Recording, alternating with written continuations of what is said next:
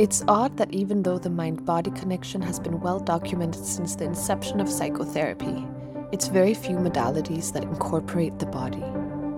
In fact, it's still considered niche, or at least alternative, to proactively work with the body when you're going to therapy.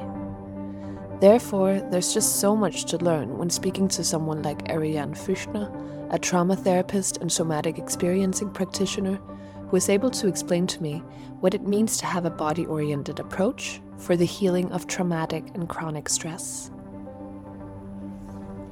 Can you tell me about your your therapeutic journey, how that all got started? I mean, I sometimes tell my clients, and now I can say publicly, I never wanted to become a therapist. I mean, it was really uh, absolutely not on my radar. I did a lot of things. I never really found a job that suited me or where I felt home or you know, I, I had an artistic career. I worked as a jeweler. I was an arts manager. I worked in public information at the United Nations. I worked as a project manager in translations. I had a PR agency for almost 15 years. And yeah, so I tried a lot of jobs. And when I worked in the field of IT, I developed a pretty severe burnout and, you know, basically had a major crisis, mm-hmm. worked too much, and you know, did traditional therapy and, and went into rehab, all the things you do, you know, to take care of yourself when you have a crisis like that. And it helped, but I think the big shift in my life came when a friend started the somatic experiencing training. And I was one of his, let's say, guinea pigs while he was still in training and said, you know, let's try this out and then instantaneously i could you know feel something was changing. And so initially wow. i just started off as a client and, and then my friend said hey you know you're working with people. This could be interesting for you. And i looked into it. I did se intro workshop which you have to do and then i was completely hooked. And i knew i had to do the training still never thinking about becoming a therapist. It was just more like for self experience and while I was in the training, it it dawned on me. I mean, yeah. I have to practice. I mean, I have my crazy IT, you know, clients. You know, the world of IT is very fast paced, and and and you know, no sensations, no you know, yeah. no in- introspection, so to say, or very little. And so I, I, you know, from well, not day one, but you know, six months into the training, I started off giving sessions on donation basis. And then it got more and more. And I figured, hey, I really like this. So why don't, don't I try it? And then I got my Heilpraktiker for psychotherapy, which you need in Germany to practice. I finished my training. And then it still took a while. Basically, it was in total a transition period of five years where I still had my agency, but I reduced my clients, which basically paid off my education and everything. And time after time, I had more and more clients until I then decided, okay, I completely let go of my old career, my clients, send them farewell, and just do therapy. And that worked. It was a it was a tough journey. Uh, so, but it was worth it, and it worked. Wow! Yeah.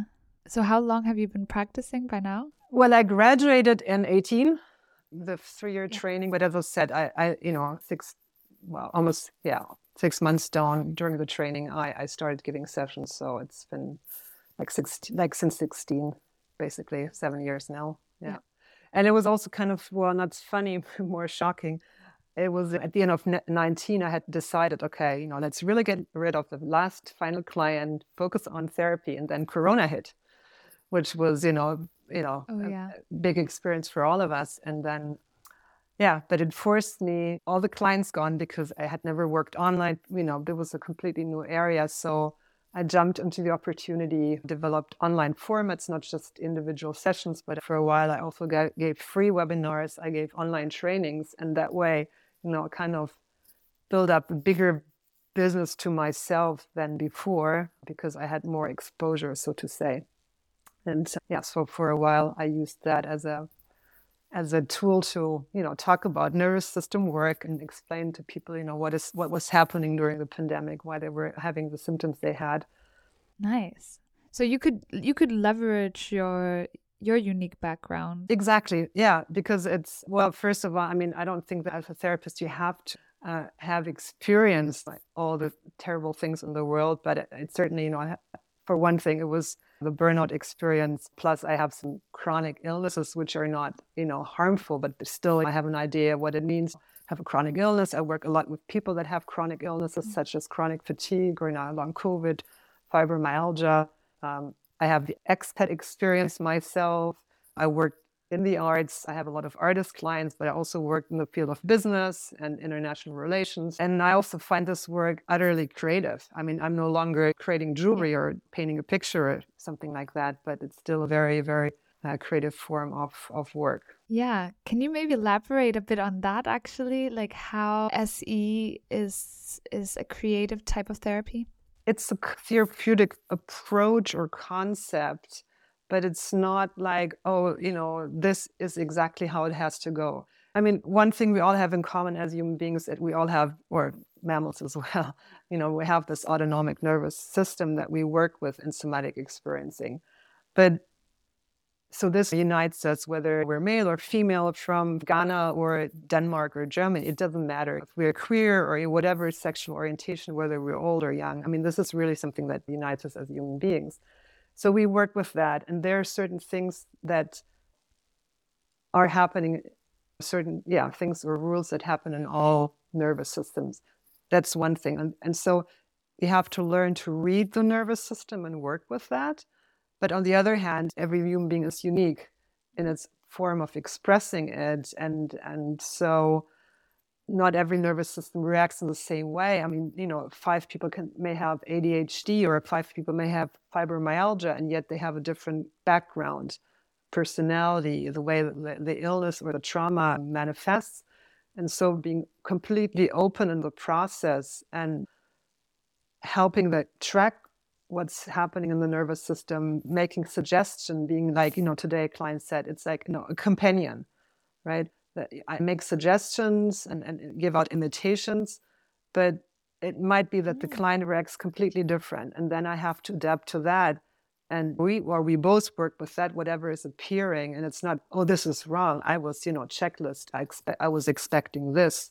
In this in this way, you know, it, you have to be really, really open-minded. And in this way, it's you know, creative because you, you really have to be in the present moment and see, okay, what's the resonance with the client? You know, or what comes up in me as a suggestion, or how do I take something that the client says or experiences and how we move further, you know, towards the client's goal of, you know, being more self-regulated, being more present, or being more having more, you know, feeling stronger or whatever their goals are. So yeah, it's a it's a different way of creativity, but you have to be creative to do this kind of work. Yeah. I find it so intriguing when you talk about making suggestions or giving invitations. Is it possible to describe a typical session? It really depends. I mean, in um, you know, somatic experiencing is you know part of the let's say body therapy, somatic therapies. Um, so you know the focus on the inner bodily experience is you know would be like let's say the king's way that would be you know the goal but there are mm-hmm. clients obviously that have no access to their body right yeah. um, you know it's just the brain that's there or you know certain and, and the rest might see it not there or you know they might have access to feelings but you know no body sensation or the body might even you know they could might consider the body as, a, as an enemy based on what they experienced um, so, you know, mm-hmm. I cannot jump into, you know, oh, you know, what are you saying? You know, well, or if a client says, you know, oh, I notice I'm getting angry, then, you know, I would ask, oh, okay, you're getting angry. How do you notice you're getting angry? And, um, mm. and I might, you know, depending on, on, on the client, I might deepen it, you know, either by suggesting, well, if she had, you know, on a mental level, describe me what it means, you know, to be, to be angry, or it could be on on on image level. Ah, okay, you know, if you were to find an image or a color for angry, what could that be? And then the you know the client might say mm. it's red, or I see you know a, a fierce animal. Um, the client might might name an emotion on a, on a physical level, the sensational level. You know, I, I might ask, okay, you know, how do you notice there is anger in your body?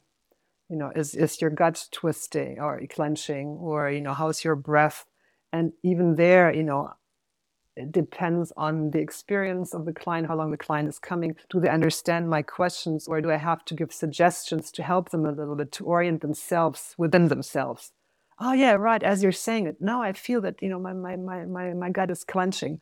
Oh, you're right. You know, my breath is really hollow.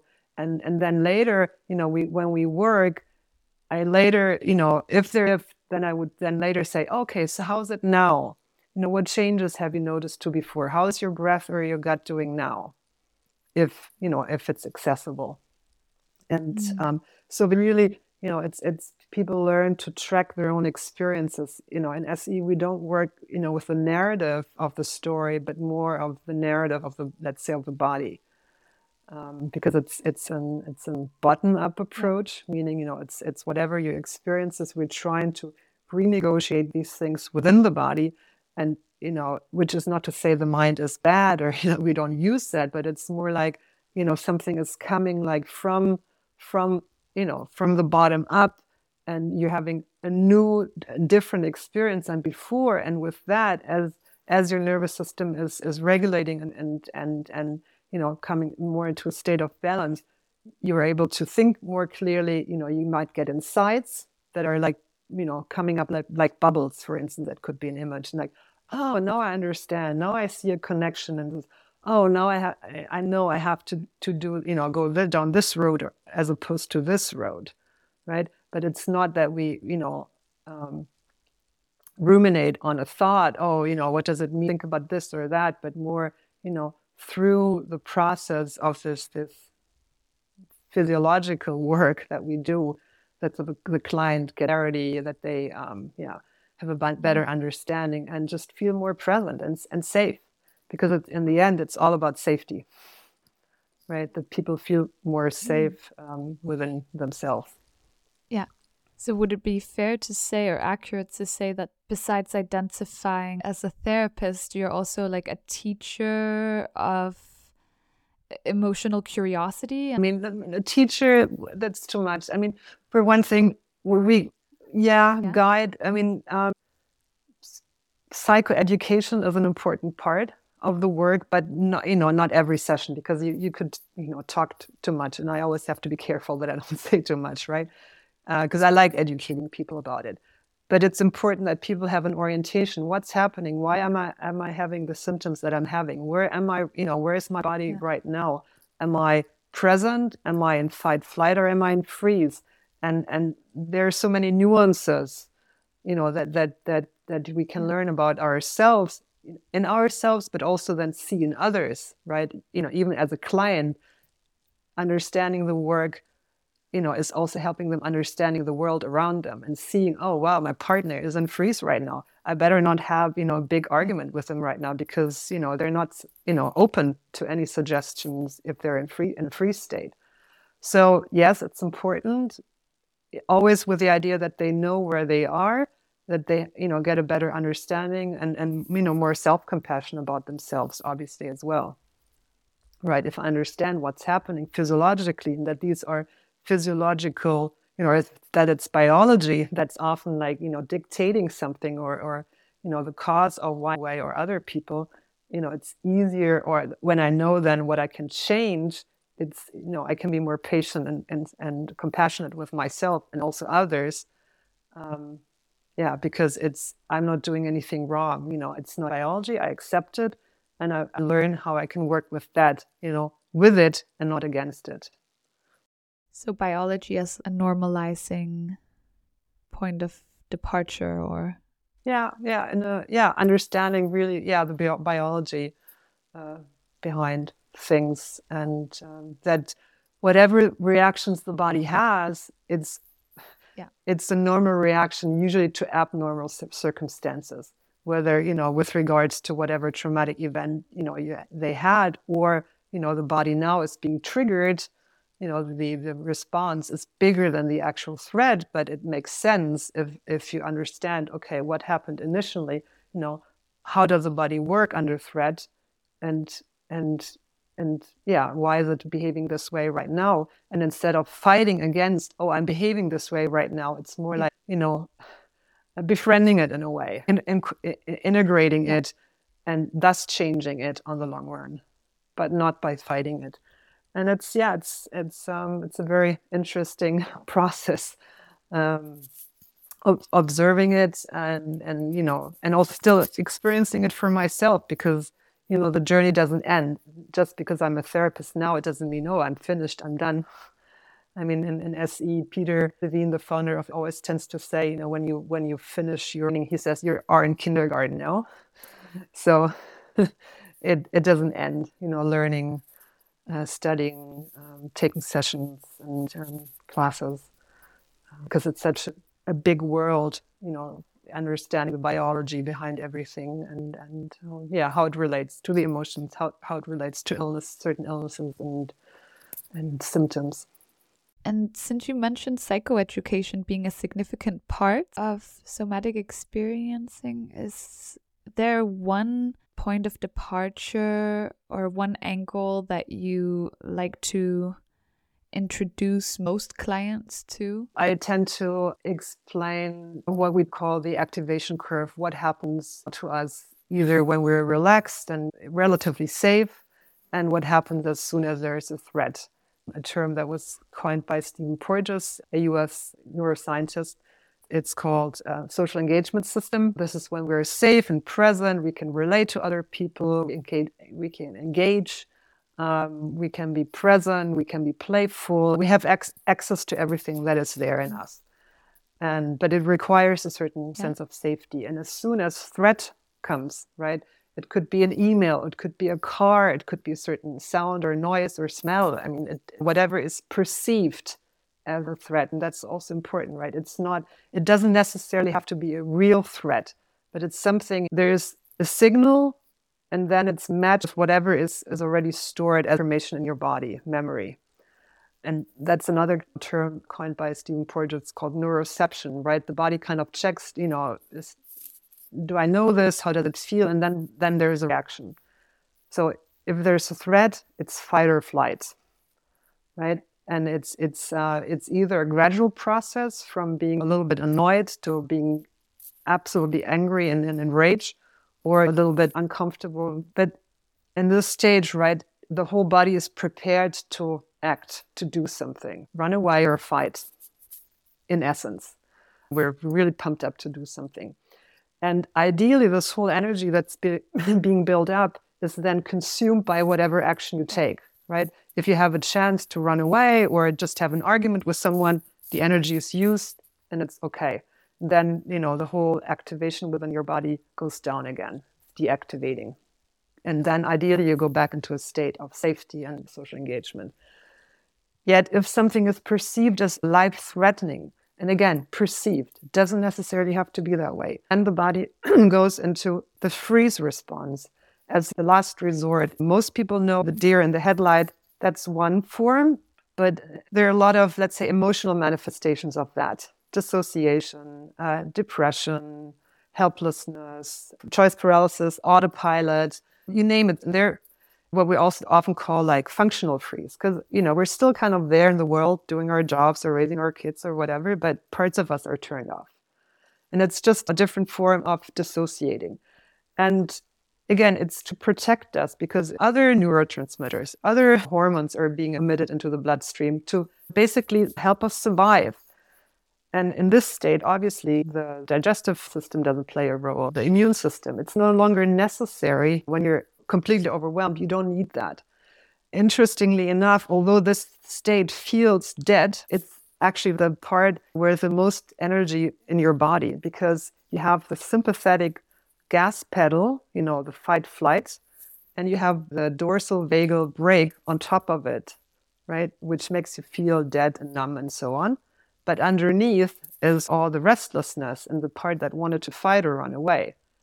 So when you come out of the freeze state, right, by your partner friends or listening to nice music or going to nature, or playing with your dog, it's good you're coming out of, of um, freeze. Mm-hmm. But this the whole energy that was underneath, if that's not expressed or discharged, is still there.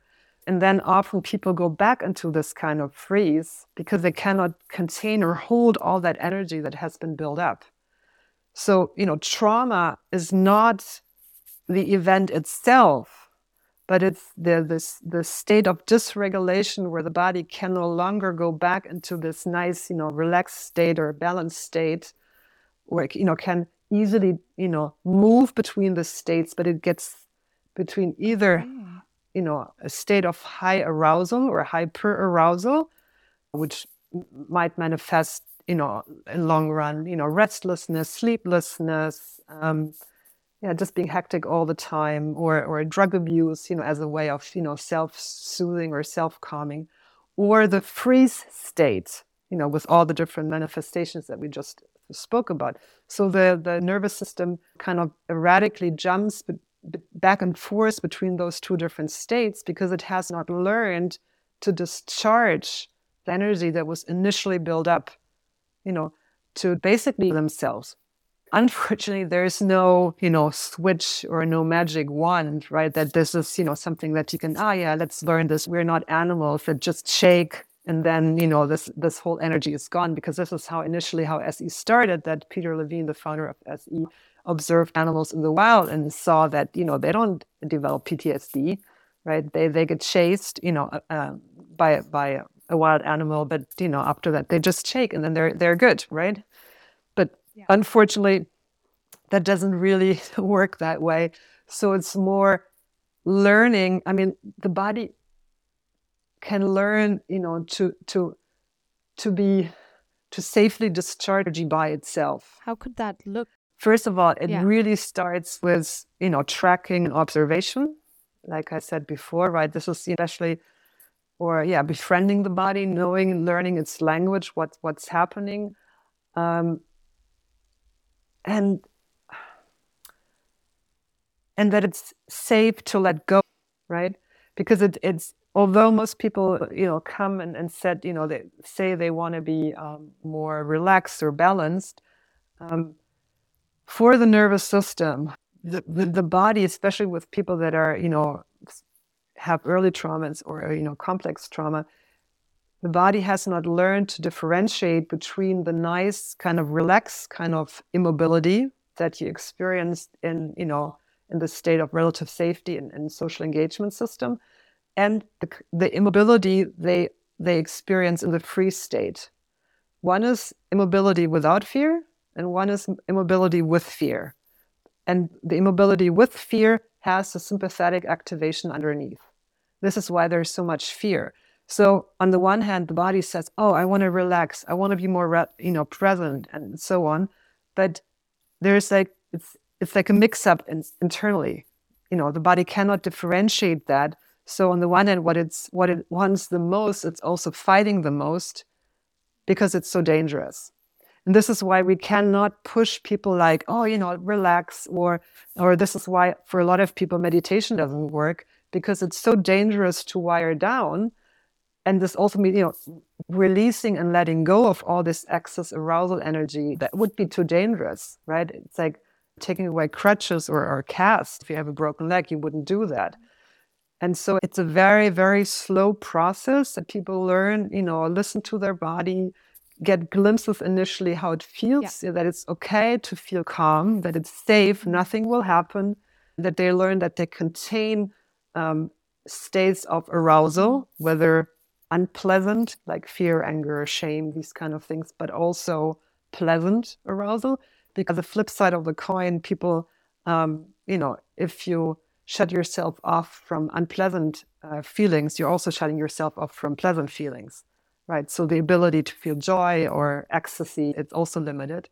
An image that we like to use, it's like that we're in trauma, everything is tight and congested, like two fists, like clenching very hard and what we're trying to achieve in a very, very slow process, step by steps that, that these hands initially form a container where mm. all the, the human experience can take place, whether pleasant or unpleasant, whatever it is. Yeah. And you can hold it within you, and you might get angry, you might get sad, or you might get happy, everything. But especially with, with the unpleasant experiences, that it's not a trigger automatically that you know sucks you into collapsing in some way or the other or being stuck in being completely angry and, and no longer present but as i said this is a process this is why as you know it's not a quick fix 10 sessions and then you're good right Uh, that unfortunately doesn't work that way. But if it clicks with clients, you know, provided it does that, it's a very um, sustainable process because it's it's the inner experience. It's something nobody can take away from you. If you do feel you are safer, if you do feel you have capacity to deal with things, if you do feel like I am stable, no matter what's coming my way, um, because it's happening within you, right? It's not so fragile as if it's just happening in your head. Oh, you know, I have this mantra, I'm strong and I'm, you know, whatever. Whew, you know, come come something and then it's then it's gone. But if it's really an, an, an innate experience that every time during session and also outside, you know, when people understand the concept, then it's really, it's, you know, they, yeah, people come. I mean, sometimes they say this during session, sometimes, you know, even after, you know, they come back and like, oh my God, I had, you know, I, I had an aha moment or I'm having an aha moment. Now, now I understand what is really happening here. And they see it in their everyday lives, things are changing because it's really you know this bottom up it's it's a new fun it's it's like a new building a new foundation within yourself. And this is you know why it was so life changing for me right? And this is why i love this work because i could feel it within myself. And basically from day one when i started working with clients i could see the power of it although i was still a student. And obviously yeah. you know i you know it's it's um, i have more complex clients now than i had back then but still i could see okay if it clicks, because obviously the chemistry is very important in a client uh, therapist relationship, if that clicks, it's it's sometimes um, uh, yeah, it's miraculous. Would you say there are some conditions where somatic experiencing is especially beneficial? Yes, a lot of my clients that have ADHD um, have benefited tremendously. Um, you know, the whole topic of chronic illness. Um, I've seen a lot of, I mean, obviously chronic fatigue or long COVID or fibromyalgia, it's, they won't go away or, you know, I've, I haven't seen that, but people have more quality of life. They're able to deal better with their symptoms. Um, they don't feel so much as a victim anymore. There's a lot of uh, developmental trauma, which is sometimes hard to grasp and people have a difficulty understanding because they didn't have monster parents It was a normal childhood, but hey, they're still depressed or have anxiety issues or other things. And then the whole prenatal, perinatal, first couple of years, the impact that has, transgenerational trauma, big area too, which is a bit harder to grasp, but also see it in clients, how working through these kind of things can, can really be life changing. You can read more about Ariane's way of working by visiting her profile at complicated.life, where you'll find that she's far from the only body oriented therapist, since fortunately it's a growing tendency to include the body when working on one's mental health. Stay complicated until next time.